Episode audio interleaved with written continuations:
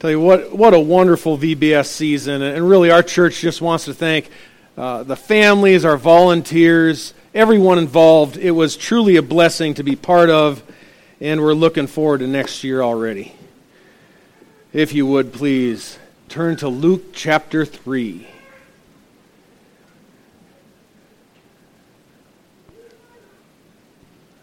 Luke chapter 3. And if you're visiting us today or if you're new, uh, as a church family, we have just finished studying uh, what are sometimes referred to as the birth narratives. And they're found in Luke's chapter 1 and 2. And we've observed through the writer, who is named obviously Luke. He was a true, uh, close traveling companion to the Apostle Paul. We learn through him the circumstances, the events surrounding the births of both John the Baptist and of Jesus Christ. And we discovered as a church family there were multiple angelic visitations, numerous prophecies announcing these births that were witnessed by a whole lot of folks, a lot of people in the land of Judea.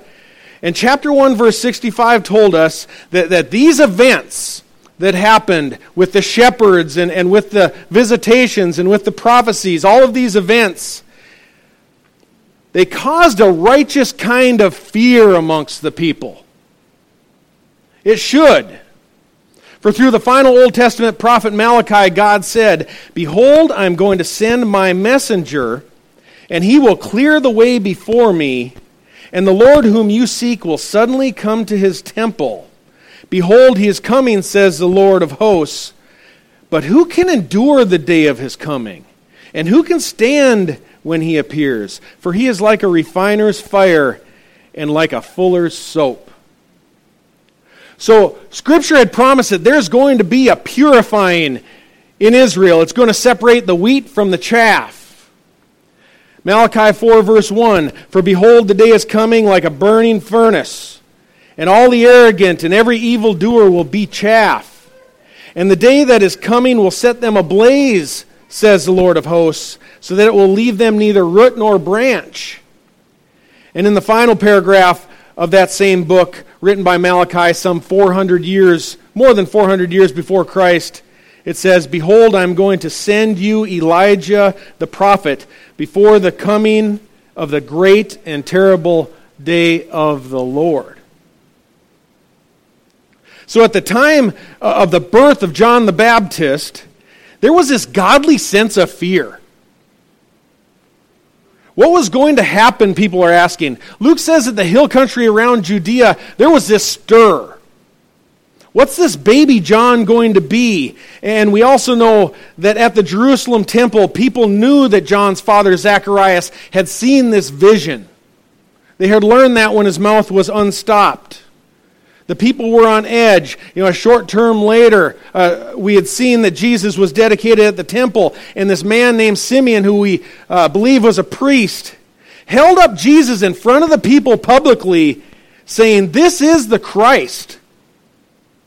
And then there was an 84 year old prophetess named Anna that, that went around telling everyone about Jesus who was waiting for the redemption of Israel, all the people who were waiting for that reason I bring this up again that we've studied uh, in the last couple months, we should be able to understand that sometime later, after Christ's birth, because of all these things, that when those magi arrived from the east, asking in Matthew 2, Where is he who has been born the King of the Jews? We have come to worship him. We should be able to understand why then Herod, when he heard this, was troubled and it says, All Jerusalem with him was troubled. Everyone had heard about the forerunner being born. Everyone had heard uh, about the Christ coming. There'd be a new king. There was a stir in Jerusalem. You know, folks, transfer of powers back then weren't always polite, right?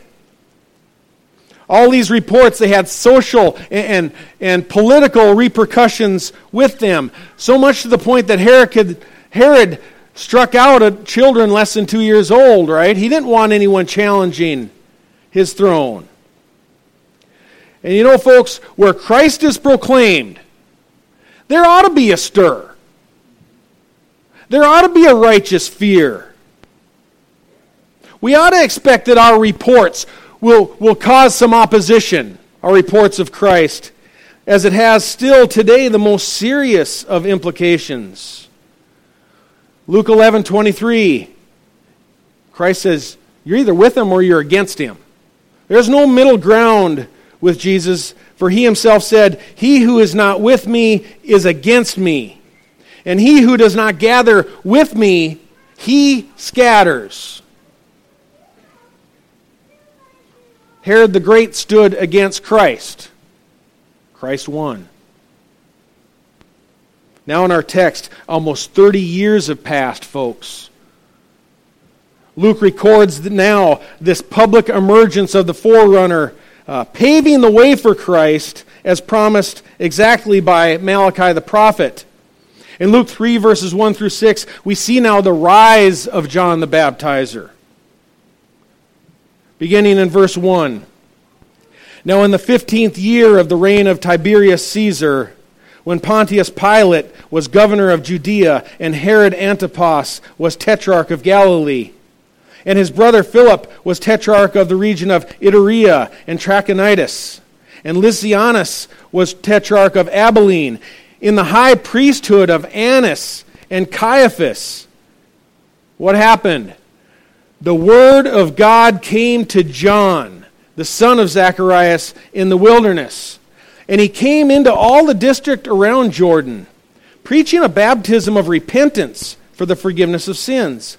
As it is written in the book of the words of Isaiah the prophet, the voice of one crying in the wilderness, Make ready the way of the Lord, make his paths straight. Every ravine will be filled, every mountain and hill will be brought low, the crooked will become straight, and the rough road smooth, and all flesh will see the salvation of God. Amen? And as we previously discussed in chapters 1 and 2, you know, Luke goes to great lengths in his writing to assure every reader that the events that he is putting down are historical. We've talked about that. The original recipient of this letter, a high official named Theophilus, at that time, he would have recognized the names of these people. He would have known who they are, these people that Luke lists. Very clearly, this gospel is written very important. It's written as a historical document, it's not a fairy tale. Jesus Christ is God's only beloved Son, the only one. He came as predicted the first time Scripture promises us he will come again to judge the living and the dead. He's coming back.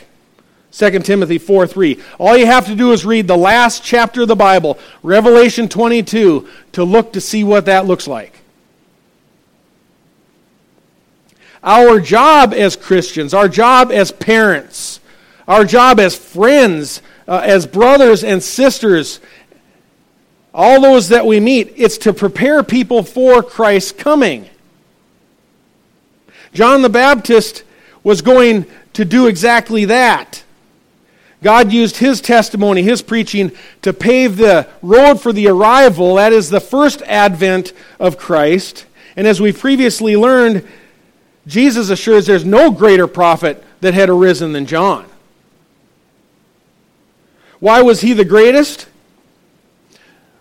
Was because of the other Old Testament prophets, all they could do is talk about Christ Talk about the coming Messiah. Talk about the seed of the woman who would save us from our sins. They could prophesy about it, they could write about it.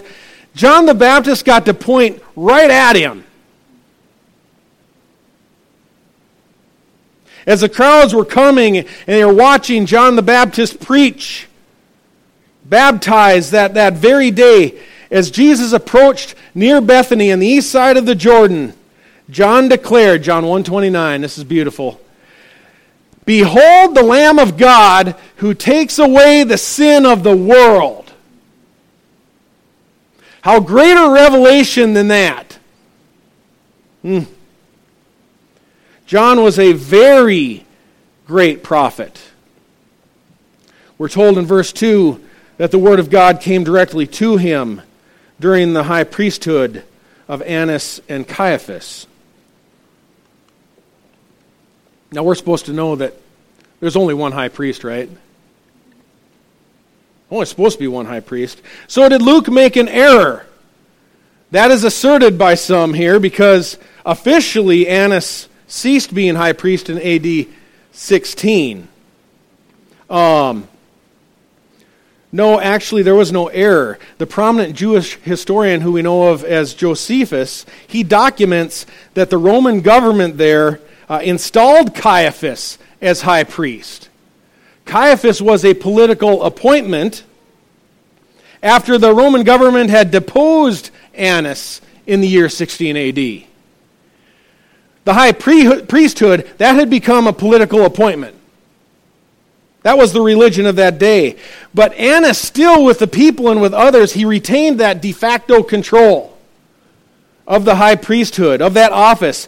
This is demonstrated in how the night of his betrayal, Jesus first went to Annas, right? And then later on went to Caiaphas. Annas still held uh, a lot of influence and control over the office. Caiaphas, he was actually a son in law of Annas, acted as like a figurehead in the temple. So Luke got it right. It was the high priesthood, we're told, of Annas and Caiaphas. The high priests. But to whom did God's word come to? John the Baptist, the humble uh, son of a humble priest named Zacharias, who made his life where? In the temple? No. Out in the wilderness. What a contrast. What a contrast. You have the high priesthood, the materialistic religion of the grandiose temple, one that emphasized power, prestige, influence, money. You know, the temple had had all those visible trappings of success.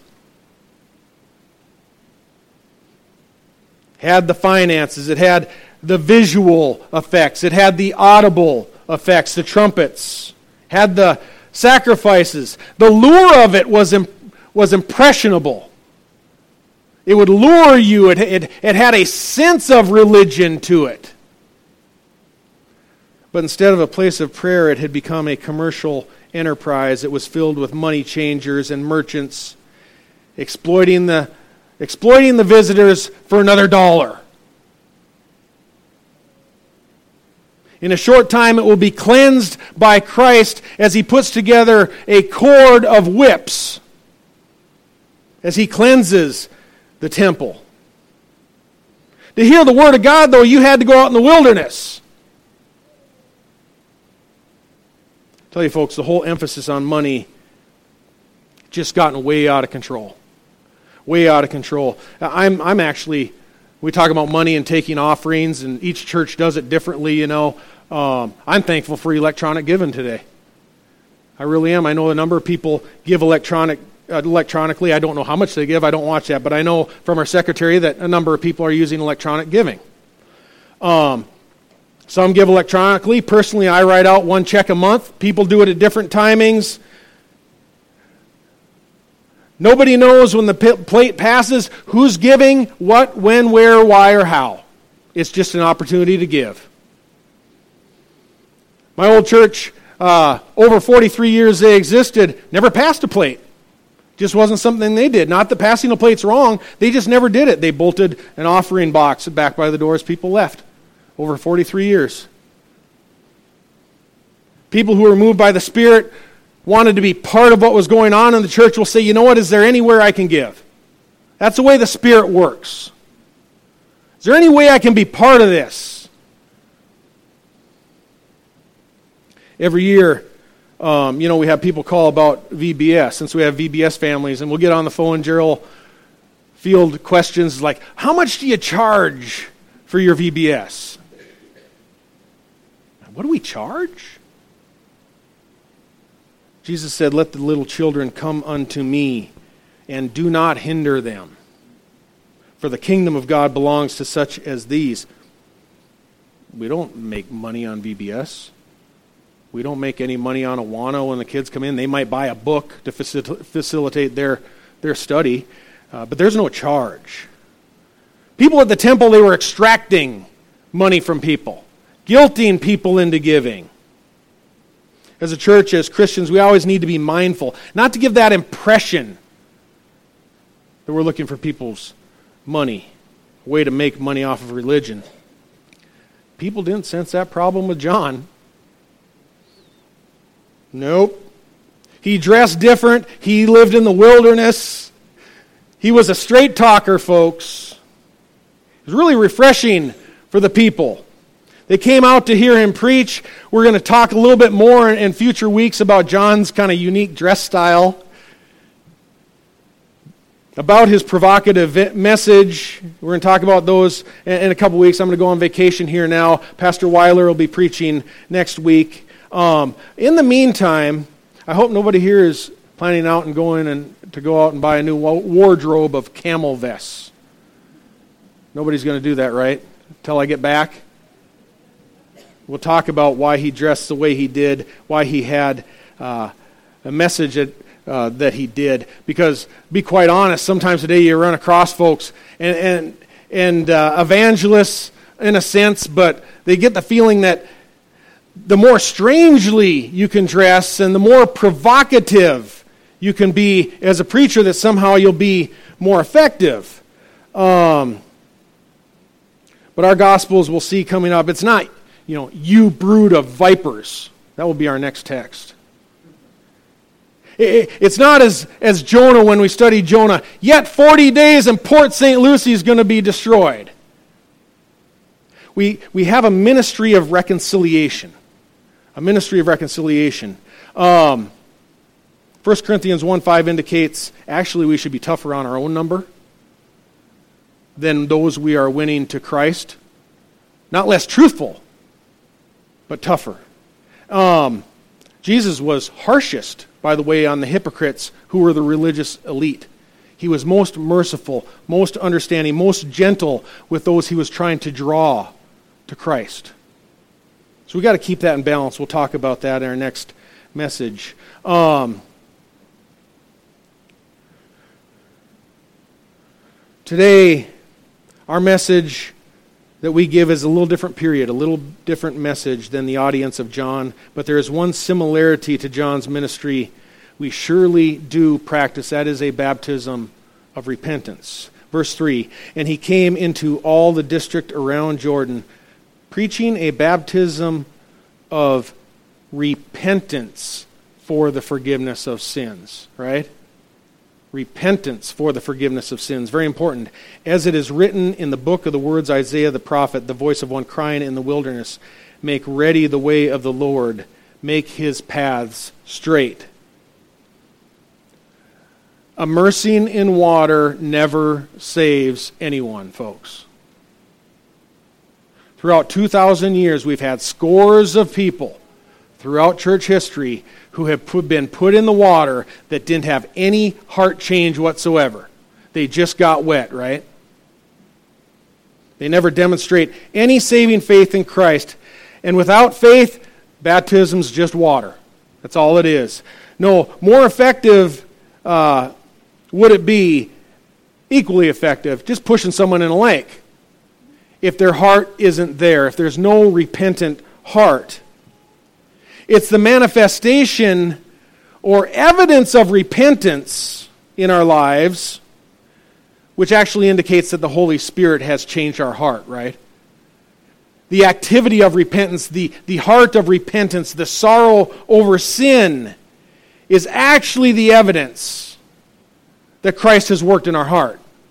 Not that someone got wet. It's a spiritual rebirth of the Holy Spirit causing a heartfelt remorse that correctly indicates that we have been chosen as one of God's children, and thus, on that basis, He has forgiven us our sins. Titus 3 5 says, God saved us, not on the basis of deeds which we have done in righteousness, but according to His mercy, by the washing of regeneration and renewing by the Holy Spirit, whom he poured out upon us richly through Jesus Christ our Savior, so that by being justified by his grace, we would be made heirs according to the hope of eternal life.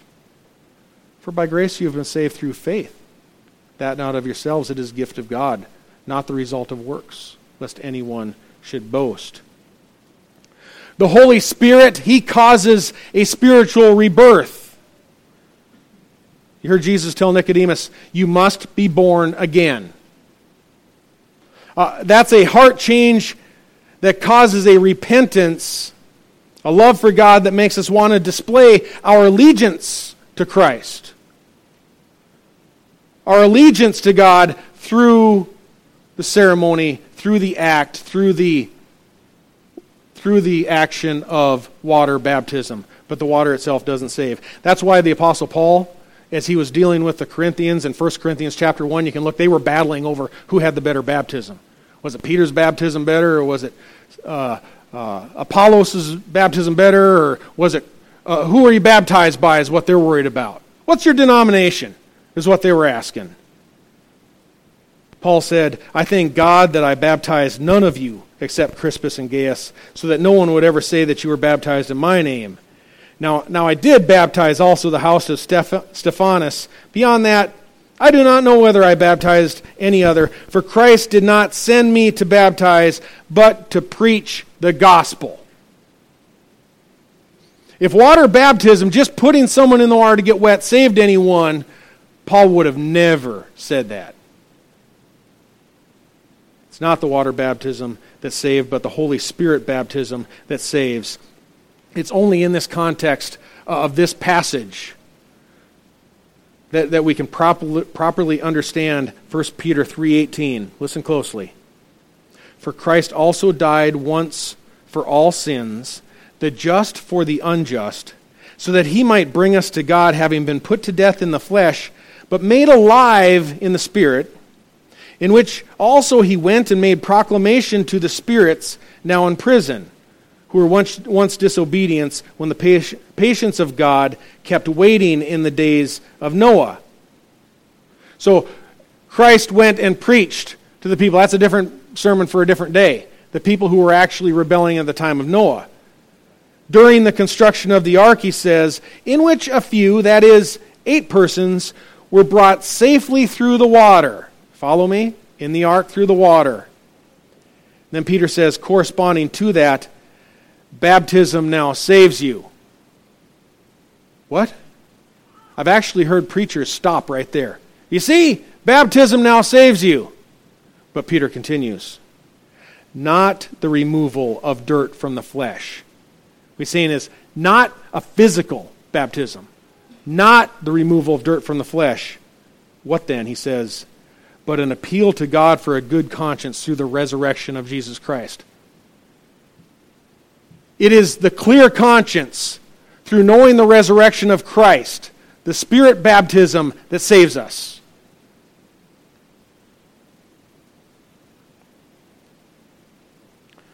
So, consistent uh, with the Apostle Paul in that difficult passage, Peter actually concludes it's not a physical baptism, it's not a water baptism that saves anyone it's an appeal to God for a good conscience through the resurrection of Christ. It's belief in the resurrection for our sins, that He died for our sins, rose from the dead. Repentance, a change of heart, is the true evidence of salvation. Water comes after repentance. After faith in Christ. Consistent throughout Scripture, Acts 2.41, it is only those who have received God's word through faith. Consequently, they've already been saved it is only those who were baptized, permitted to be baptized. With that said, there are still some differences between John's baptism and what we uh, have today. One significant difference between John's and ours is that the object of his faith it was the Messiah yet to come and die. He and his followers in Israel, they were still obligated to keep the law which was a tutor to lead them, lead them to grace. Um, Our baptism is looking back. It is symbolic of our individual trust in the death, burial, and resurrection of Christ. Colossians 2:12 says, "We have been buried with him in baptism, in which you were also raised up with him through faith in the working of God, who raised him from the dead."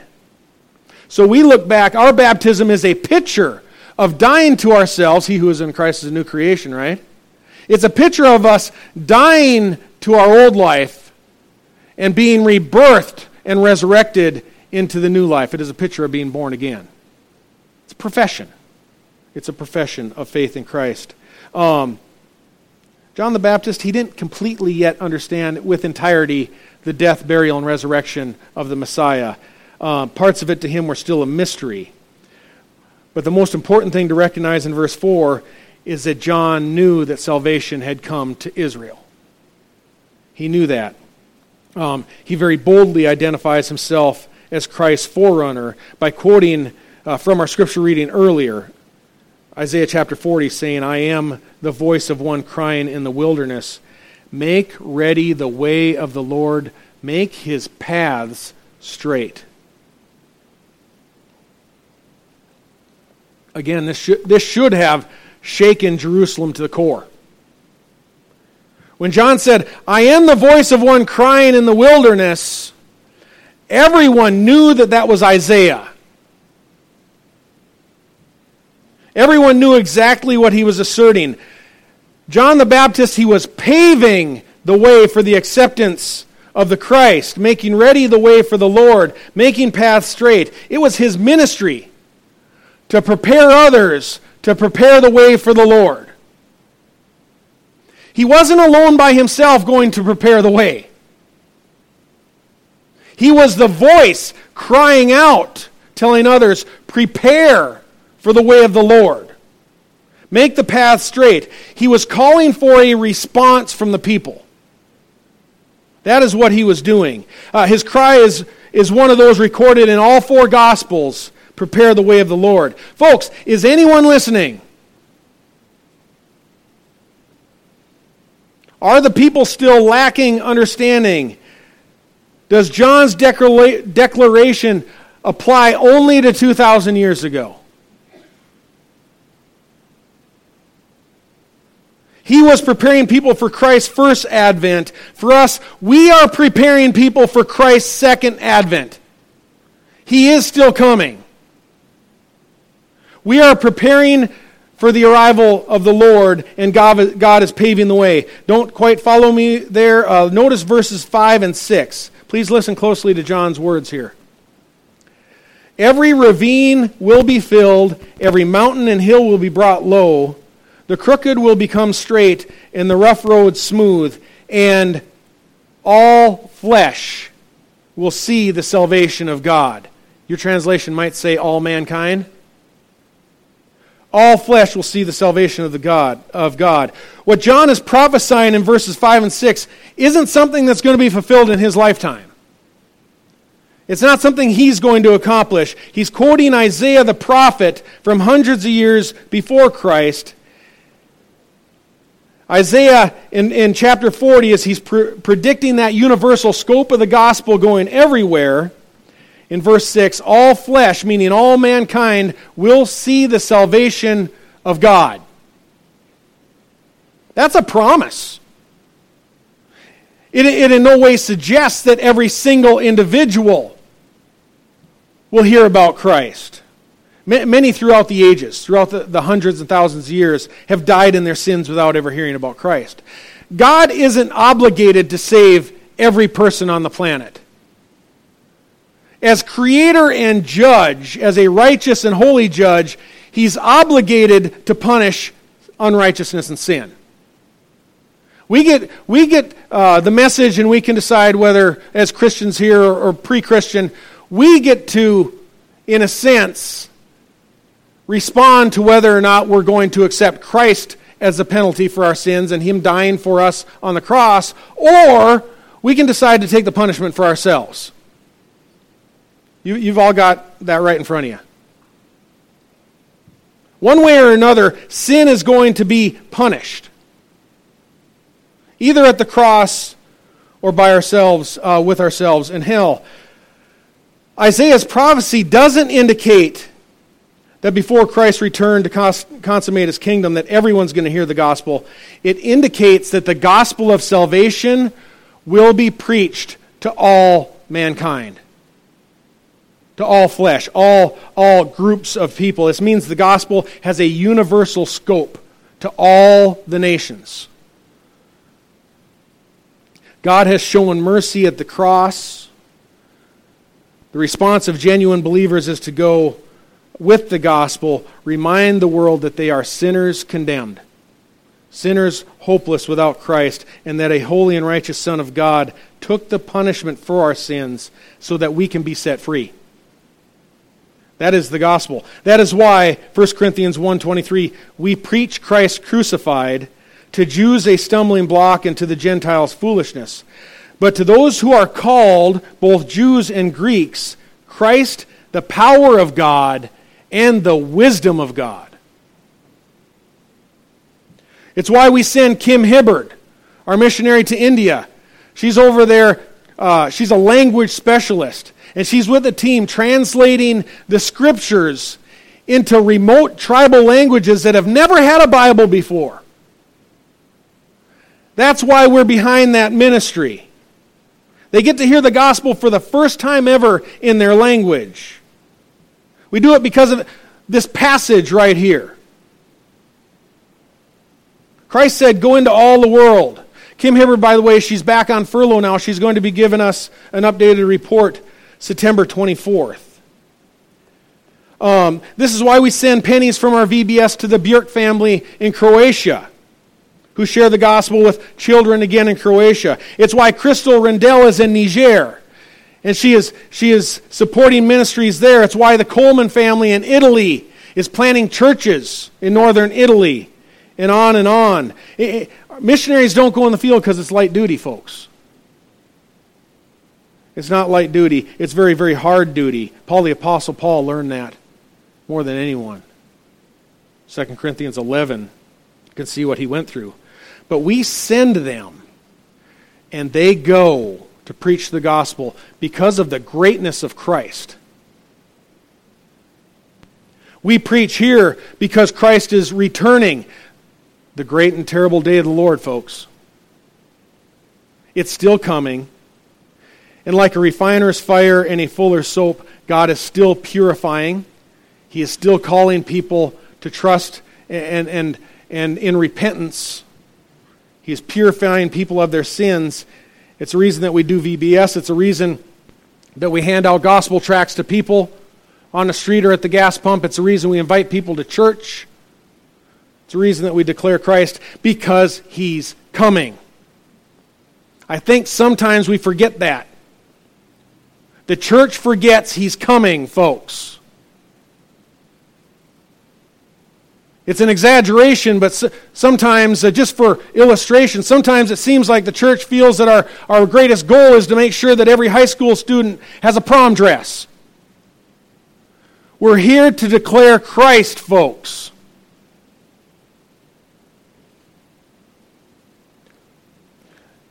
Our overseas missionaries, uh, locally, we run into all kinds of obstacles to that as we preach Christ is building his church. Scripture says, and the gates of hell will not be able to withstand the expanse of the gospel.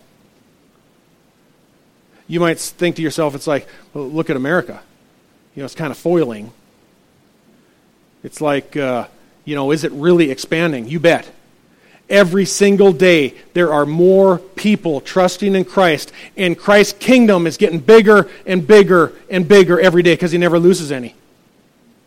There is no stop to the expanse of the gospel. That's the work that we are in. Even when times are down, even when the, the culture is against us, the kingdom's always expanding for the glory of Christ. And that's what our work is. And, and things stand in our way. Mountains, it appears, stand in our way. Directly in front of us sometimes. And in fact, a mountain may stay directly in our way. might Stand directly in our way, directly in front of us. But Scripture says for the progress of the gospel, that mountain will be made low. It will be made low. we pray for the advance of the gospel. God paves the way and opens the door to the gospel. And the barriers that appear as mountains to overcome will be moved. Just as Christ said uh, to, the, to the fig tree as it withered, seeing this, the disciples were amazed and asked, How did the fig tree wither all at once? And Jesus answered and said to them, Truly I say to you, if you have faith and do not doubt, you will not only do what has been done to the fig tree, but even you will say to this mountain, Be taken up and cast into the sea, and it will happen. Mountains will be moved as we prepare people for Christ. You might have already gathered this. Jesus wasn't talking about literal mountains. I don't see a whole lot of the Rocky Mountains leveled out there anywhere. He was giving an illustration of the barriers we face that are leveled all the time. Folks, you guys have been here for a while. I've been here a little over three years. I'm telling you, I could point to at least three, probably more, but for sure, three mountains that have moved since I've been here in three years. Mountains that in no way we felt we could handle or a corner that we could turn. Elder board didn't know how to respond financial issues, all kinds of issues, and God paved the way. It's happening all the time for the progress of the gospel. There's no turning back. There's no turning back. Um, folks, as we pray, those mountains will be laid low. That's what we need to learn from John the Baptist uh, as we continue to step forward in faith locally, as we go with the gospel uh, broadly around the world. If perhaps, God willing, we get steered to Niger and we get to, to preach the gospel there, if we get to share with an orphanage over there, whatever it may be, John the Baptist tells us that as it looks like no way this is going to happen, no way we will get through, there's a mountain in our way, they'll be laid low. Folks, in preparation for Christ's return, we are going to see mountains moved. We need to step out in faith. We need to step out in faith and let God pave the way. Expect, as Scripture says, every ravine to be filled. Every mountain and hill will be brought low. The crooked will become straight, and the rough road smooth. And all flesh will see the salvation of the Lord. That's our purpose. That's why we're here. That's why we invite uh, people to Vacation Bible School to preach the gospel here and abroad. And that's what we must do to prepare for the terrible day of the Lord. So he's a merciful God, folks. He is a merciful God. To have his son, to, to willingly uh, have his son bear the sins of ours on the cross. What greater gift could there be than that? That we could spend eternity just by faith trusting that Jesus died for us, hung on the cross as God's precious sinless Son, and then rose again in victory. What greater purpose could we have than to declare Christ? Us as a church is a time for action. It's a time of faith. It's a time for preaching and progress of the gospel. It's time to watch the Lord make the path straight. We know what God has called us to do, and He will accomplish it. You know, Marvin Gaye sang a song about this. He said, There ain't no mountain high enough. There ain't no valley low enough. There ain't no river wide enough to keep me away from you, babe. Y'all didn't realize that was a gospel song, did you? Let's pray.